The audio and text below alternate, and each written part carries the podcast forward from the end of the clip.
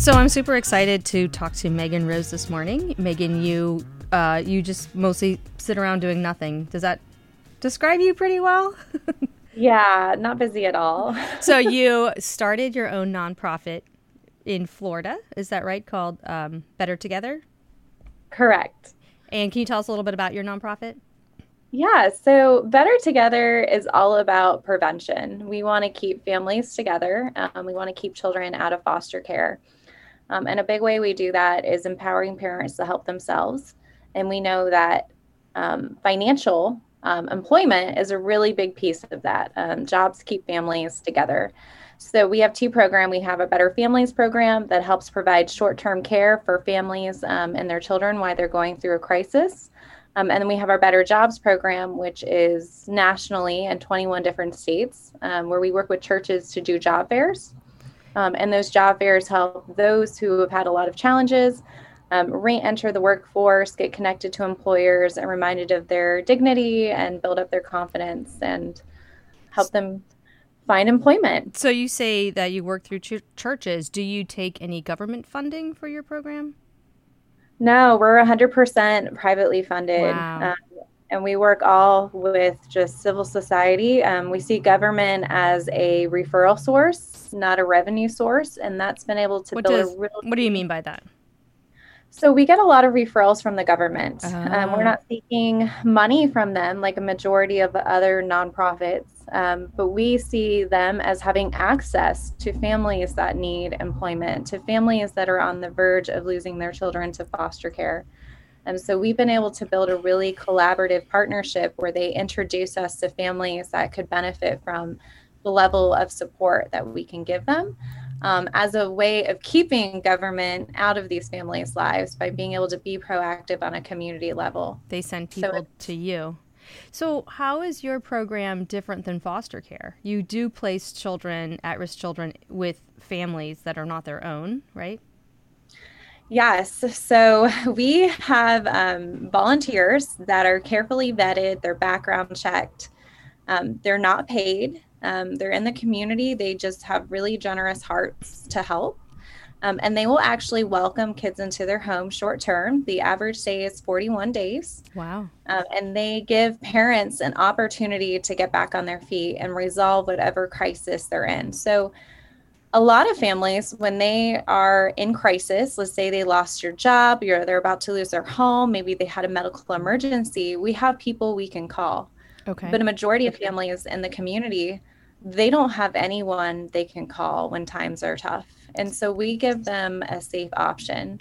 So while um, their children are, are in temporary placement you help the parents get back on their feet as quickly as possible yeah, so we have a really great professional team, and they work with the parents to make sure if they need help with their budget, if they need help finding employment, if they right. need help getting into treatment, um, whatever they need to be able to put the pieces of their precious life back together and build a stronger foundation for them and their children, we help them do that. And then um, in, and in foster care, what's the difference? Kids go in there and the parents don't get necessarily the help they need or what happens. I hear about it breaks my heart to hear about children who just stay in the foster care system and sometimes even age out of it for big chunks of their life and that can't be good for the children. Yeah, my first job was actually as a child welfare case manager. Wow. Um, I went into the foster care system wanting to save children, but quickly realized that their parents weren't bad parents. Sure. Um, they just had they didn't have a lot of safe options and they you know small problems became really large problems and they made poor decisions that resulted in their kids entering in you know this government system. So one of the biggest differences is by the time that kids are entering foster care it means that they have been physically abused or neglected. Um, so it's past the point of intervention um, mm-hmm. and these kids need to be a part of the state. But there's devastating outcomes for children. Sure. There's fewer families willing to take in these kids. You have foster families that get in it for money, not the right reasons. Mm-hmm. Um, you're dealing with children who have trauma, so behaviors, so they'll go in multiple placements. Um, and it's just a really uphill battle for these parents to be able to regain custody. Mm-hmm. Um, they have very long um, case plans and they have case managers that are overwhelmed and stressed and don't have a lot of time because a lot of these families they don't need a case plan they need people right they need right. people in the corner they need a support system so better together is really a proactive approach um, it's helping people help themselves before it gets to the point that a child's been abused or neglected and so, for example, the way we work with the state is on average, every month they get around 23,000 calls to the Florida Abuse wow. Hotline.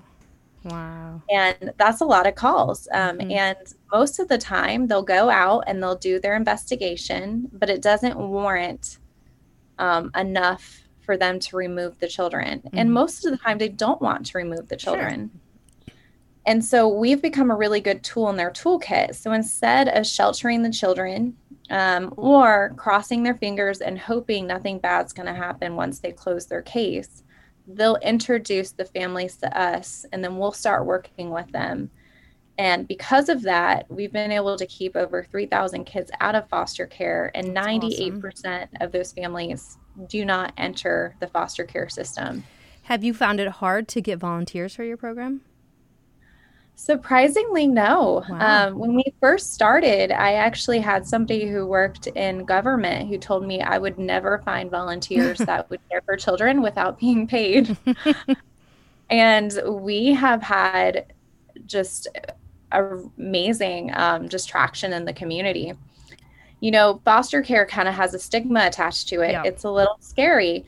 You hear, you know, the worst of foster care. Um, you hear, you know, you kind of you don't know what that looks like. It's this long, you know, intrusive process. So we get a lot of families that they like working with us because we're not connected to the government.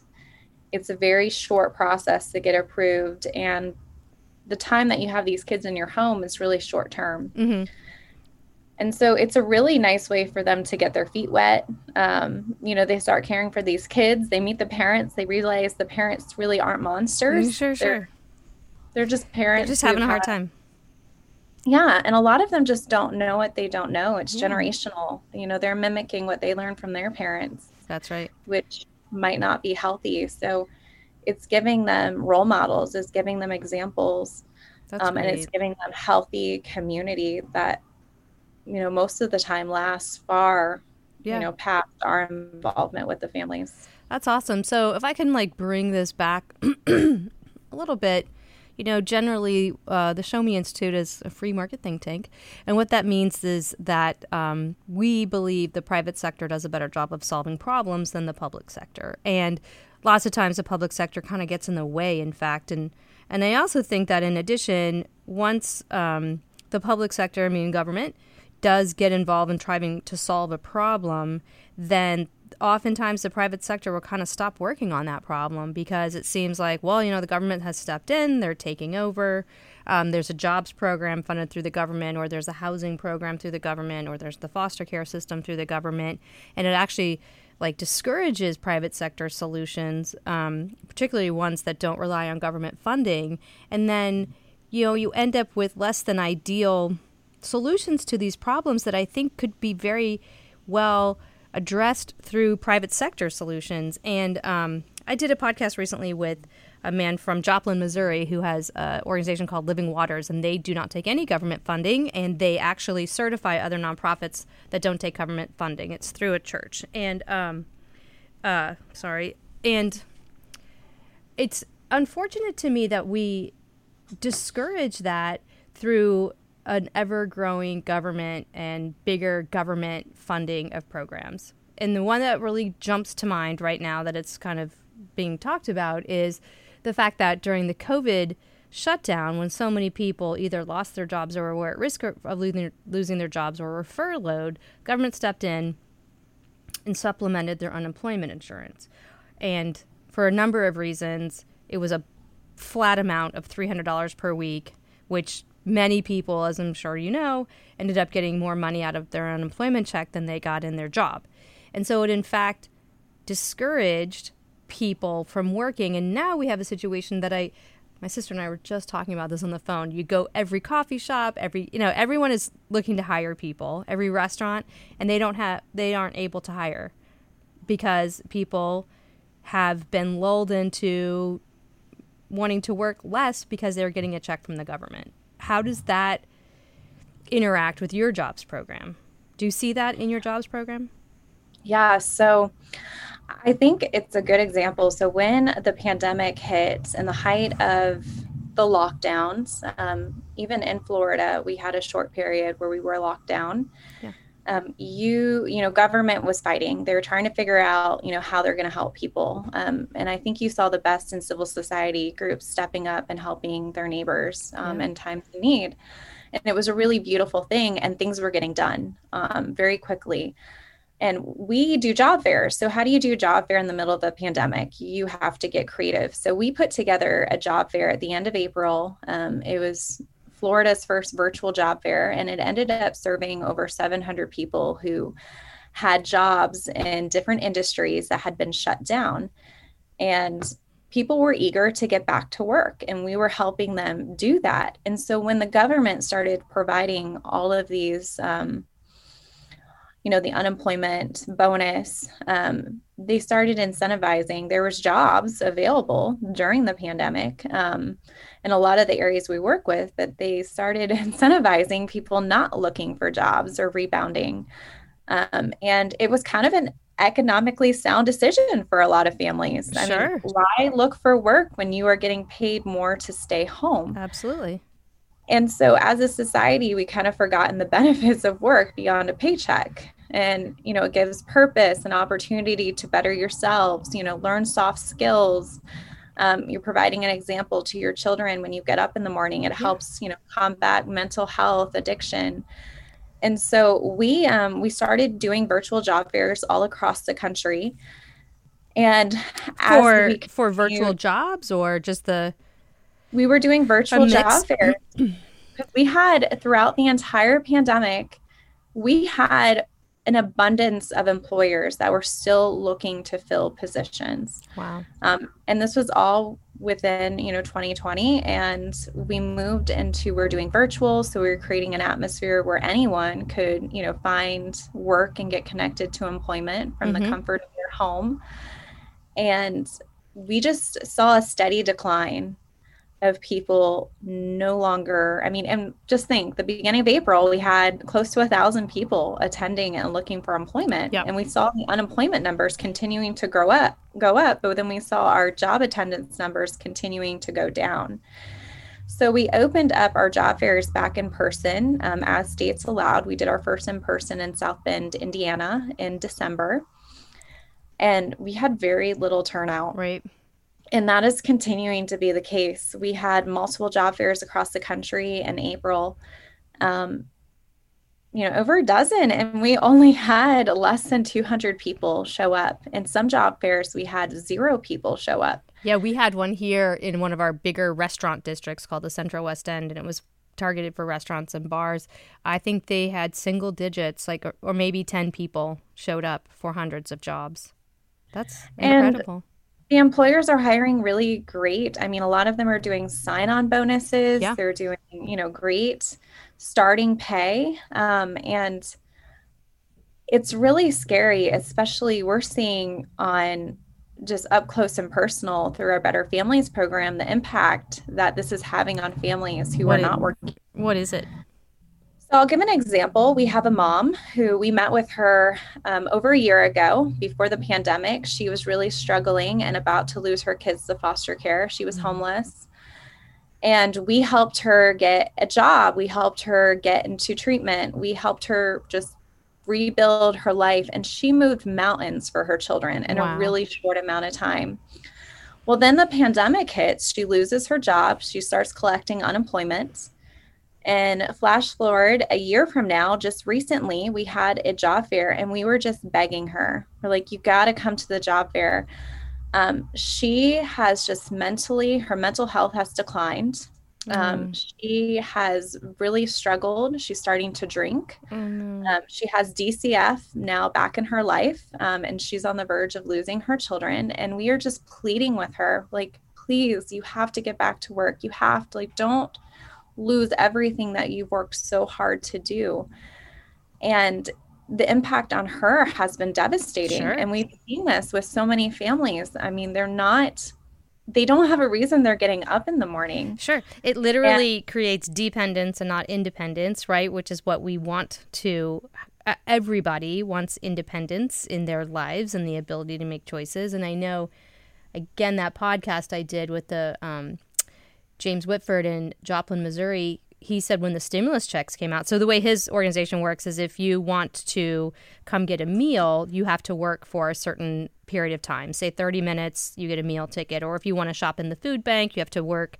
And they have very uh, they have coffee roasting and different places where you work within his organization to earn basically so it's not charity you're earning it and you feel better about getting it and you can shop for christmas toys and that type of thing but he said when the first round of stimulus stimulus checks came, people he saw regularly just didn't show up. They didn't have any need to do this anymore and they walked away from it. So it literally creates dependence on government where what we want is for everybody to live full independent lives and pursue their own happiness and it's like that woman is so sad but it's like literally thwarting that in people yeah i'm familiar with james we do a lot of um, oh, okay. those same practices which I I, just, I love it.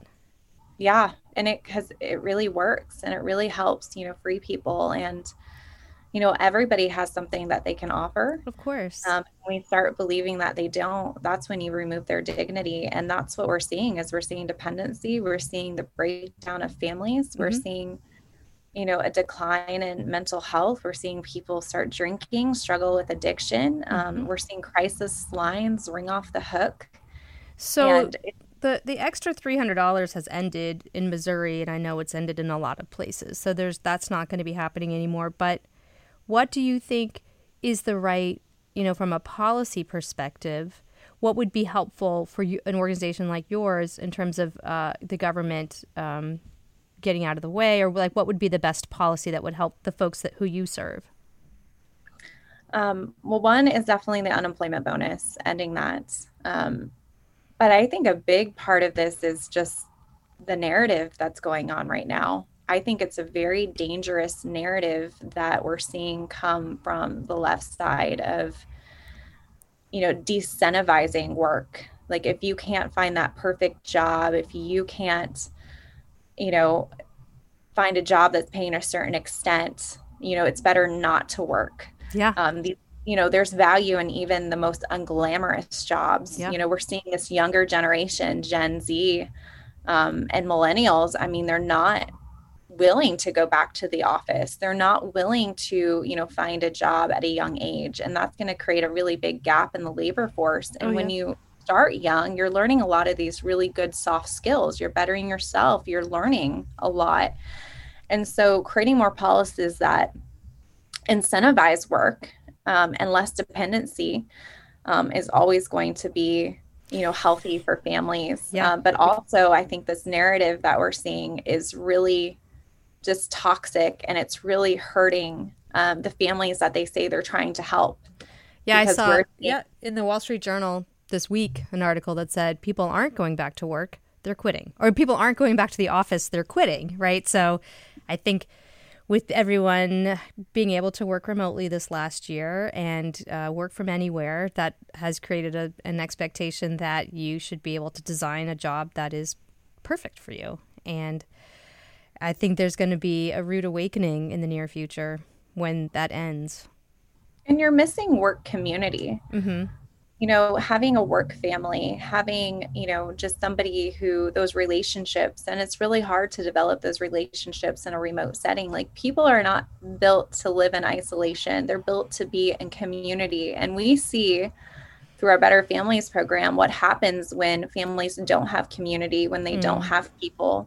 You know, that's where you see these families fall apart, children get hurt um, you know, families being torn apart. So work provides that community, that accountability. Um, and it is really disheartening to see that just a survey, you know, 51% of Gen Z and millennials would rather quit their jobs than go back to work. Really? And that's a scary statistic. Yeah. Because again, it just shows you there's this work isn't valuable. Um, and that I think is the thing that we're kind of seeing that we really need to have to combat again is work is actually very valuable um, and it really does keep families together and keeps families out of poverty yeah and I mean, the unemployment rates are pretty low right now. Even in Missouri, they're in the like four and a half percent range. They're very low. Um, and they before the shutdown, they were very, very low, historically low. But I think that a lot of people don't realize that the unemployment rate is the percentage of people who are um, don't have a job but are looking. And so they are considered to be in the labor force because while they don't have a job, they are actively seeking a job. But what has happened really over the last probably two decades is people have left the labor force. So they're not counted in that number because not only do they not have a job, they're not looking for a job. And in some groups of people, and particularly black males, labor force participation is down in like the 60% range, in the 60s, like 65%, which is historically low, which just means these people have dropped out of ever seeking a job. And how do we get those people back in? It, you know, I think I'm pretty old, so I don't know if it's so much my generation, but my parents for sure. The idea of a man in his 20s or 30s or prime earning years not working and not looking for a job was was insane. I mean, my grandfather, like you did whatever job you had to do, and the idea that you're not even looking for a job um, is is really hard for me to fathom. And if those numbers continue to go up, then I think we have a serious problem. Yeah, no, I agree. I think pre pandemic, it was like 10 million able bodied um, workers without dependents, without children, yeah. were not working. And it's just a hard number to wrap your mind around. And with our job fair, we, we do realize that if you've been, we've had some families that we've worked with where they've been rejected because of algorithms, if you hit certain check boxes. Um, we had one guy who had been rejected 252 times. So he hmm. simply just gave up. Sure. He started to believe that he didn't have anything valuable to offer. And so we've tried to create an atmosphere that reminds people that they do have something they can offer. It's a safe place where they can come. You know, we can rebuild their confidence. We can introduce them to employers, working with employers to focus more on their future instead of their past um, because again like there's so much value with work i mean for those who are leaving the prison system if they sure. don't find a job they're more inclined to re-enter um, and it's the same with you know losing children to foster care child abuse divorce. Um, and it is very scary because it was a problem before the pandemic. And i think it's going to be very telling how many people are we able to get back to work. And we got to do it quickly because the longer we wait and the longer um, we incentivize not working, the harder it's going to be to reintegrate um, people back into the workforce. Because just think, once you start developing habits, oh yeah, when you stop, um, it's very hard to get back into a structure.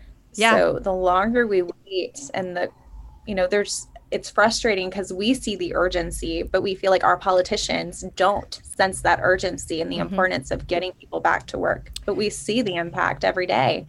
So, in this past year and a half, did you see? I think I might know the answer to this, but did you see an uptick in uh, calls to the um, hotline for tri- child endangerment? So it's interesting. Our Better Jobs um, program, we were seeing less need, less people coming to our job fairs. Um, but then we were seeing an increase of 155% mm-hmm. with our Better Families program. Mm-hmm. So we were seeing more families who had lost their jobs, not willing to go back to work, but on the verge of losing their children to foster care. Mm. So that to me was just very telling um, the importance of just, you know, getting people back to work and the impact that these bad policies were having on families. Well, I can imagine, yeah, too. Like when everybody had to, when the schools closed and everybody had to be home, I was worried a lot about young children whose parents did work outside the home and them being left home alone because there was no safe place for them to go. But also just the general stress on families. I mean, my children are grown, but I, so I can't compare my level of stress. But being stuck in my house for, you know, extended periods of time was a stressful situation. So I can only imagine if there is uh, family stress and economic stress piled on top of that, that you're going to have a serious uptick in mental health issues and those get taken out lots of time on children. I mean, you know much more than I do, but I can only assume that children bear the brunt of that a lot of times. Yeah, you just created this really um, just a recipe for just disaster. I yeah. mean, for the poor parents that are stressed or overwhelmed, and a lot of them don't have coping skills to begin with, and you're getting a lot of this negative, stressful you know narrative from the media disinformation you're getting you know you don't know you know everything's constantly moving and these poor kids too they're not getting you know they're at home they're not getting structure yeah. um, it just created this perfect storm for families um, even in florida where we reopened our states pretty quickly and got kids back to school there's still thousands of kids missing oh, no yeah. one has eyes on these kids and I talk about it all the time. Like, where are these kids? I mean, yeah, I know some high school teachers even uh, that can't get a hold of their kids. They don't know where they are. They've disappeared. You know. It really is terrifying. And uh, what's unfortunate is I feel like we're just scratching the surface. You know, by the time we figure out the impact that the pandemic had by locking these states down and isolating these families and these children, it's going to be too late. I agree. And we really you know, hurt, especially this youngest generation. Um, I've and, heard the pandemic of 1918, the generation who were children during that pandemic uh, never caught up. It impacted them financially, uh, in, in their careers, uh, professionally, their entire lives. Like they, there was a big gap that they were never able to recover from, and I absolutely see the potential for that in this this situation and it's the disadvantaged you know it's the of families course. that were already living in poverty it's the families that were already struggling the single moms mm-hmm. you know it's those families that were already behind that are going to suffer even more mm-hmm. you know i'm a mom i have three kids under the age of five and wow.